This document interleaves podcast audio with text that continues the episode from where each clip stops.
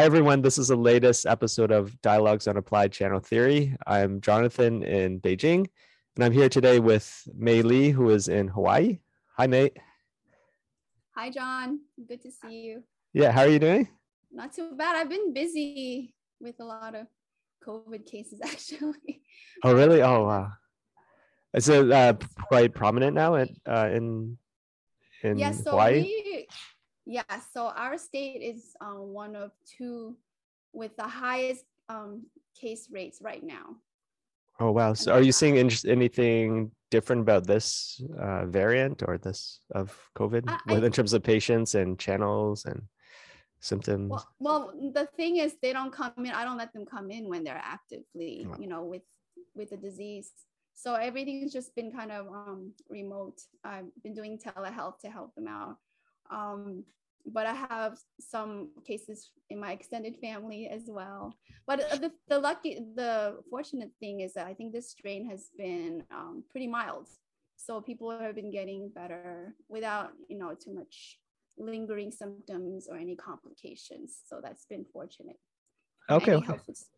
today our, our goal was to talk just to answer some listeners questions so we've had a few questions on like people have been asking us questions on uh, facebook or uh, instagram i think those are the two main ones i've gotten actually a few emails too um, Mhm. so we're going to try to respond to a few of the questions um, and we'll just start i'll just go through some of the questions and we'll just answer them one by one Sure. We'll start with uh, an easier one to answer. Is um, this is from Brian, and he asks, uh, "How how often do you see patients with this system? Uh, in terms of like how many, how often do they come per week?" He says like one time, two times, three times per week, or more.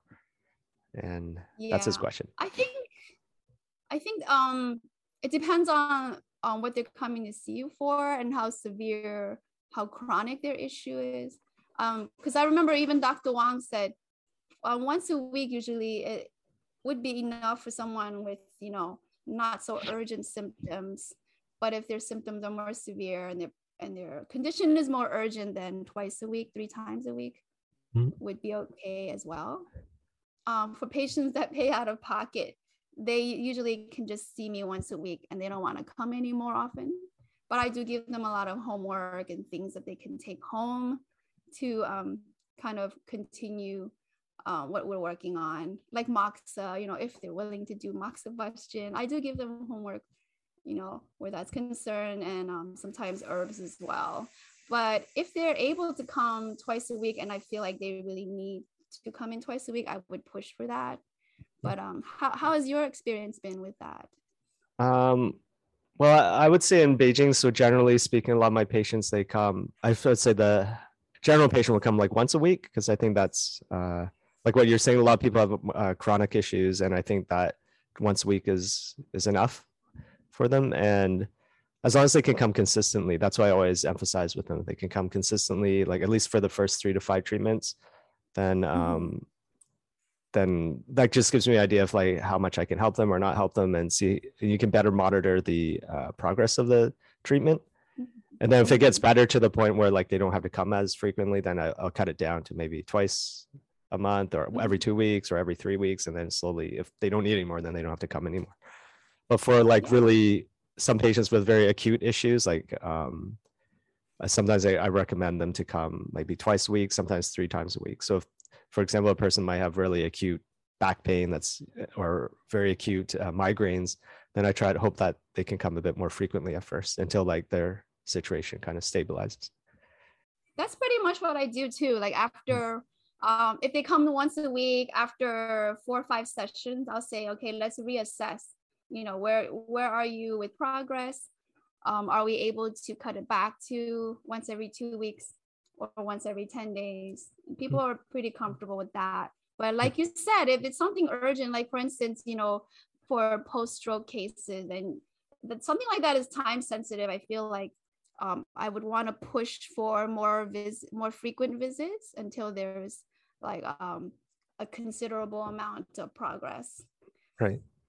But I remember like, yeah, back at Dr. Wang, when Dr. Wang was working, I think he like in just if we were just discuss what how Dr. Wang treated patients, I think when he was younger, like the situation was different in China, right? So that was like he was always saying that at that time is very cheap to get treatments. So some people would be going for treatments every day, right? So he would see patients like uh, right. uh, daily, and he would be treating like hundred patients a day when he was younger, right? Yeah, and, but then I, system, yeah, right? yeah, but then once he, yeah, and then once he got, uh, I think he did. He would always tell us that patients, it's better not to be treated every day, right? Unless they obviously if they have some very acute disorder that might require that, but because he said uh, you mm-hmm. always the person's body also requires time to recover, right? So for the channels to um, work their magic on their own, you know, you you you tinker, you you stimulate the channels, yeah. yeah, and to respond. His fear is always that if you um, like we t- had a whole episode on this before, right, on channel confusion or channel chaos. Mm-hmm. So if you stimulate it too much, right, if you treat them too often, that can also be detrimental to their the health of their channels. Yeah, that makes sense because you want to allow the body to respond properly to the treatment rather than just keep on hitting it with the hmm. same stimulation. Yes, yes. And not so, allowing a body, a body the chance to respond. I guess when we were studying with Dr. Wang, by that time he already he was only treating patients three times a week, right? It was like Tuesday, Thursday, Saturday. At most, yeah. Yeah, yeah. yeah. So then he would have like patients coming. Some people come once a week, some people come twice a week, some people come three times a week um, also depending on the the nature of the the disorder too i believe but i would say average person when i was studying with dr Wang they would come at least twice a week okay so we'll go on to the uh, second question. When i uh, did a screenshot of the question i cut off the person's name so in any case uh, the question is um, just about i guess order of needling. And also, a lot of people ask us this question too about um, um, do we needle bilaterally or not, or unilaterally, or opposite sides, or or contralaterally, or something. Anyway, so there. So anyway, this question is: when you needle a point pair, do you needle the pair uh, bilaterally? Mm-hmm. Oh, when you needle a lead point pair, sorry, do you needle the pair mm-hmm. bilaterally? Um, I I believe like for uh just watching Dr. Wang, um, I remember every time if it's something systemic, um, let's say you know obviously four gates you'd have to needle bilaterally, otherwise it wouldn't be four gate. But let's say if you're doing like um lung five, spleen nine, that's usually for something systemic, right? And if it's for something systemic, a systemic pattern, then it's always bilaterally. But if it's for a one-sided complaint, um, usually he'll do it he'll do the point pair on the same side as the complaint so is that what you remember too oh yes yes yes. So it could be like you know patients like facial paralysis or like you know migraines on like one side of the head he would always use like just unilateral points or yeah points on the affected side usually. But i guess the mm-hmm. question here is like the lead point pair so i guess that means that if there are more than one point pairs being used i guess that's a question too. So like if you use more than one point pair, do you needle the pair pair or pairs bilaterally? Mm-hmm. Um, I think so. Again, it depends if it's um if, if both of the point pairs are for something systemic, then we still would do both um both sides of the body bilaterally. Right. But if one of um if one of the point pairs is for a one-sided complaint, then you would needle on uh, I guess the term is ipsilaterally on the same side as the complaint. Mm-hmm. Definitely, yeah. I would say though uh, that in Dr. Wang's practice, that when he treated patients, he, I would say the majority of the time there would be only one main point pair, right? There's sometimes mm-hmm. there might be more than one point pair, or there'd be one point pair with maybe an additional point here and there to that, like mm-hmm. you could say point formula. It'd be like lung yeah. five, spleen nine, and maybe he'd add like uh, spleen six or something, right? Or like uh, uh, or something mm-hmm. like that. Like he might not, he wouldn't do like lung five, spleen nine, PC7, liver two, larger intestine 11, stomach yeah. 36, like a bunch of point pairs all bunched together. It'd usually just be main one main point pair, sometimes an extra point pair, but uh, another point pair, but usually just one main point pair. I would, I would say. Yeah, that yeah, because his um take was always that if you needle too many point pairs, because point pairs are really powerful and dynamic, right, in their functions. So if you needle too many of them during one session, it can really confuse the body. So Right. the body doesn't know, um, doesn't have a clear kind of instruction as to what to do. I think there's just um like sometimes he would use like more than one point pair, like maybe two at most, I would say. Yeah, but they have to be um, complementary, right? Because Yes. let's say, yeah, sometimes he'll do like, um, let's say he'll do um, simultaneous draining and, and tonification on the taiyin, for instance, and he'll do lung five, spleen nine, and then he'll also do um, lung nine and spleen three at the same time. Sometimes he'll do that, but at Yes, least those two point pairs are complementary. Yes, yes, definitely. Um, and there's a further question is also when you needle a point pair, for instance, the four gates, are you stimulating the needles on the same side until you get the T, or would you use left hand, right foot, for example? Hmm. Well, The student was, uh, yeah. That's a tricky question because four gates is you're supposed to needle all four points. That's my understanding. I think this is uh, the question is about the stimulation of the points. So like after you stick the Oh. needles in, do you? Okay. Because remember, I guess because uh, oh, remember when Dr. Wang needled the four gates, he would, after needling the points, like all four of the points, he would then do the contralateral kind of stimulation Oh. technique. Like he put take the left handed large intestine four and Right right, oh, okay. liver three, and first, you know, twirl, twirl a Mhm. bit, stimulate until you get de qi, and then he'd switch to the other, the remaining two. Oh, okay. That, that kind of contralateral kind of uh, t- uh, yeah. stimulation. So I think that like I only saw him do that with the four gates. I didn't see him do that with other points, point pairs. One reason I was thinking why Dr. Wang did that kind of contralateral stimulation, like first using the left, for example, left large intestine four, right liver three, and then switching to the right large intestine four, left liver three, like stimulating a bit. Because I think because it goes to his understanding of how the four gates works, like how it's like it jump starts or ignites the circulation of chi and blood in the body. So like if you do that, you know, you do one point on the hand and one on the foot, it's kind of like starts moving the chi and then and the blood too, like in this circular way. it I think. creates a circuit. Creates a circuit rather than um, stimulating both points on the same side, right? Yeah, yeah, yeah, yeah. So I think that's like you can almost see like it's kind of creating this circular motion in the body, right? With chi and blood moving. Yeah, like a figure eight almost. Yeah. yeah, yeah, yeah, yeah, yeah. yeah.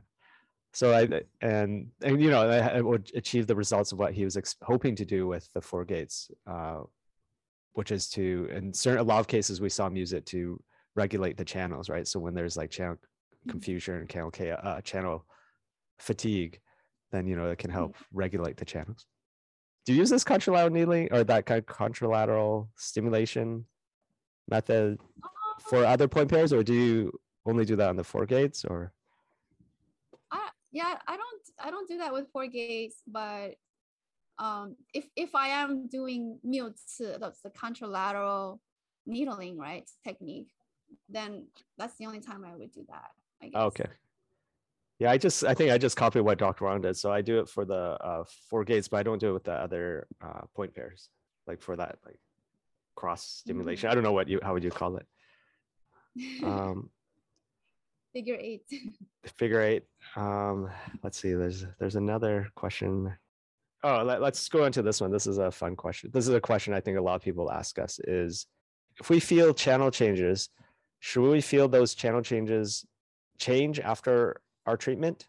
For example, if a hard nodule feels, will it feel more soft, or would small granules disappear? Mm-hmm. Um, I I think it depends on the nature of the um, channel changing question. Generally, the deeper ones, the ones that correlate with more chronic issues and and more severe issues, then you wouldn't expect to um, to find a, an immediate change right after needling um, a treatment point, for instance. I think that's something that you would find um, to have changes over time with regular treatment. But if it's something, um, if it's a channel change that correlates with more like newer, more acute issues that are relatively more shallow in nature, sometimes you can feel them disappear or you know um, get softer or um, become more subtle. Is that what you find too, John? Um, yeah, I would say that that is. I've also seen that same uh, pattern that, that if it's a deeper, harder change, then usually either it takes a some like sometimes though I think we have to think about like the goal of the treatment, right? The goal of the treatment isn't always just to see those channel changes disappear, right? Because the, mm-hmm. the patient comes in not by saying, "Oh, I have channel channel changes," like please change my channel right. changes, right? Like that's very rare. Right. However, in China, you do have some people who have taken like Doctor read Doctor's book or taken classes with us, and they're like, "I have channel yeah. changes. How do you get rid of this like nodule?" Funny. But like the goal is like they have a symptom, right? They're like, "I have a headache," or "I have like you know uh, fibroids," or you know uterine fibroids, or "I have you know like loose stools." And they your goal yeah. is to treat that, right? So you're I think what Dr. Wang's focus was always on the chief complaint and the and the, the symptom, mm-hmm. right? And to see the symptom change. But then generally what happens if you select the right channel on the right point and you're regulating it in the right way, then oftentimes the channels will also recover, right? They'll improve, right? So if they're nodules, they'll become smaller or right. disappear. But then like what you're, what you're saying is that if they're like very deep hard nodules, and sometimes it takes much longer time for them to disappear. But also in some mm-hmm. cases they might not disappear, right? Sometimes some patients might have those very deep hard nodules for a long time, but then there's symptomatically they might mm-hmm. improve. Right. Because some of these um like deep rooted um symptoms they're re- they're kind of reflective of something constitutional that or something that has become constitutional for the patient. So in that case, then you wouldn't see the channel change disappear. It's always going to be there as reflective of, of some changes in their deeper constitution, yeah. so to speak. And so um, I guess the idea um, the, the overall idea is that you're choosing point pairs based on the energetic pattern of disharmony.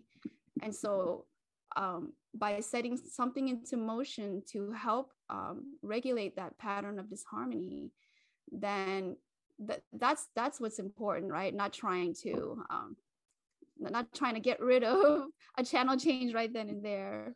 It's all about um, undoing that pattern of disharmony or or getting rid of the, the underlying patterns that led to that pathology. Yeah definitely. And so uh, yeah so whether or not the channel changes will disappear or get lighter uh, that's something that will happen naturally as the patient gets better.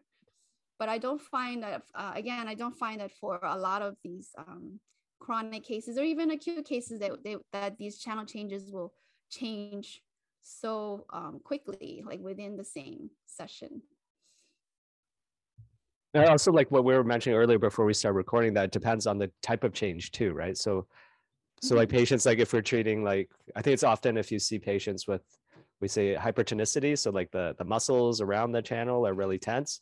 Those changes, right. I think, are it's often you can feel them change during the like after the treatment, right? Immediately after the treatment, like the muscles can often become softer after right, right? more relaxed and that, those are yeah. usually for like especially for like channel sinew disorders or things like that that's quite common i would say. Yeah but i think for right for hypertonicity um hardness um things that that are more diffuse um not not so concentrated like the lumps and the nodules i i find that those are harder to get rid of. Yeah definitely definitely. Yeah but uh, when it comes to like um a change in the the tissue integrity along the entire channel. That that to me is more of a more superficial um, kind of channel change, mm-hmm. as opposed to lumps and nodules, you know, things like that, or even congealed collaterals. I mean, mm. Again, yes. I don't know if there is a standardized translation for 结络, but I always I I've kind of gotten used to saying congealed collaterals. What do you use for that? I just want to mention one thing is that before I answer the question, um, yeah.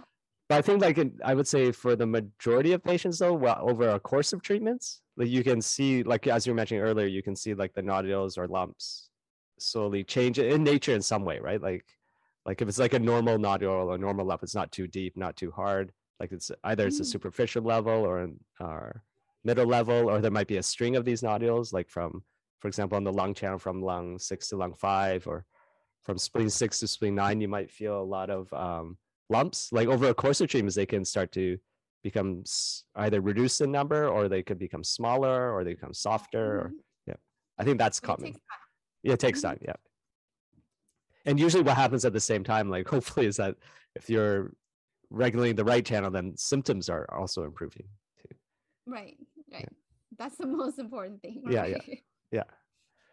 Um. So, what was your question?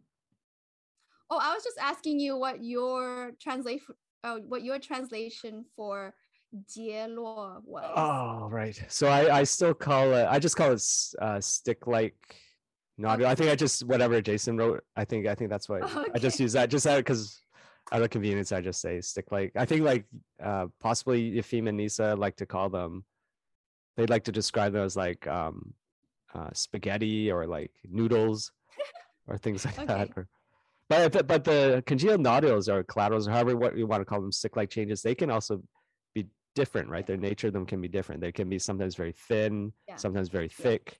Sometimes they, it mm-hmm. can feel like you know a piece of spaghetti or like or like, yeah. but sometimes it can be very thin, like a really thin thread, yeah. right? So it can be very a wire. Yeah, mm-hmm. a wire. Yeah. Actually, for people who don't know, Mei Li wrote an article about the common channel changes, right? And that can be found on our uh, website, the uh, channelpalpation.org. Yeah, I, I, translated so long ago. It's, it's yeah. actually translation of Dr. Wang's um, um, material that I compiled. We'll just answer one last question. And sure. the question is I think this is a question from, it might be from Corey. And the question is How do you decide to drain a point versus tonifying a point? That's a good question. I'm I'm always gonna say it depends on the the pattern of disharmony, the symptoms in question, and the overall um, findings from channel palpation. I mean, so for instance, if let's say, I think the the example he gave was lung five spleen nine. I think it's like from a uh, case in the. Oh, okay. In the in the Applied Channel Theory in Chinese Medicine book. Um, he said on page 92. Oh, okay.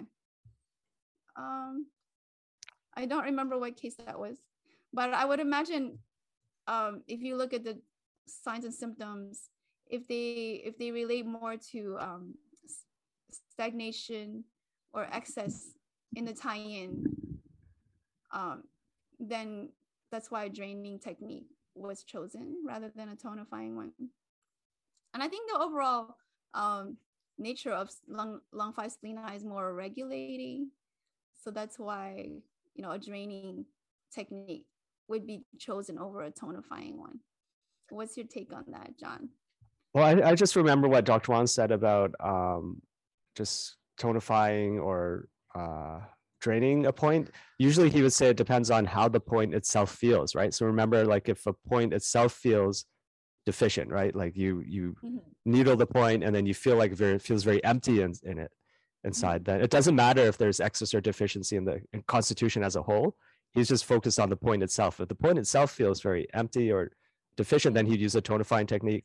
If it feels very tense or tight or excess, then he would use a draining technique. So that uh, that was his general approach. But I think it was most clearly seen in points like for example like Du 14 right? Remember when like he would be needling Du 14 and be like oh this is like really empty and you can see him start to use very strong like tonifying technique and if it felt very tense and tight then he'd use this uh, draining technique. But i would say generally speaking he used a general thrusting kind of technique right? So um, yeah. like a neutral uh, technique. That's right. So um i was gonna say that i remember the whole time that i observed him he rarely would say, I'm going to do a draining technique on this point now, or I'm going to do a tonifying technique. I don't remember him saying that at all. And I remember a lot of people asking him the same question, and he would always say, um, Well, you know, when I'm needling the point, if I feel that it's like there's no resistance at all, then that would be um, a point that's deficient. Just like you said, then he would do um, whatever it, whatever was necessary with him with the manual manipulation to make that point feel tighter and have more resistance. So it's all about just letting the body do what it needs to do. I think that's good uh, for answering some of the questions. There, there's some questions we weren't able to get to, so we could uh, get to these in a future class, uh, not class, sorry, episode. And um, so, but if you do have questions for, you can still ask us on Facebook or Instagram or email us, and then we can try to answer them on, um, on answer them here. Um, uh, there are some que- a lot, quite a few questions I wasn't able to, we weren't able to get to yet, but um, so Yeah. I think that's about it. There's So thanks. Yeah. So thanks, May. It was good to seeing you and talking to you again. Nice chatting with you, John, as always. Yeah. Have, Have a a good day yeah, have fun in Hawaii, enjoying paradise. oh, well, paradise is a lot of work too, but okay. Have a good one, everyone. Thanks okay. for tuning in.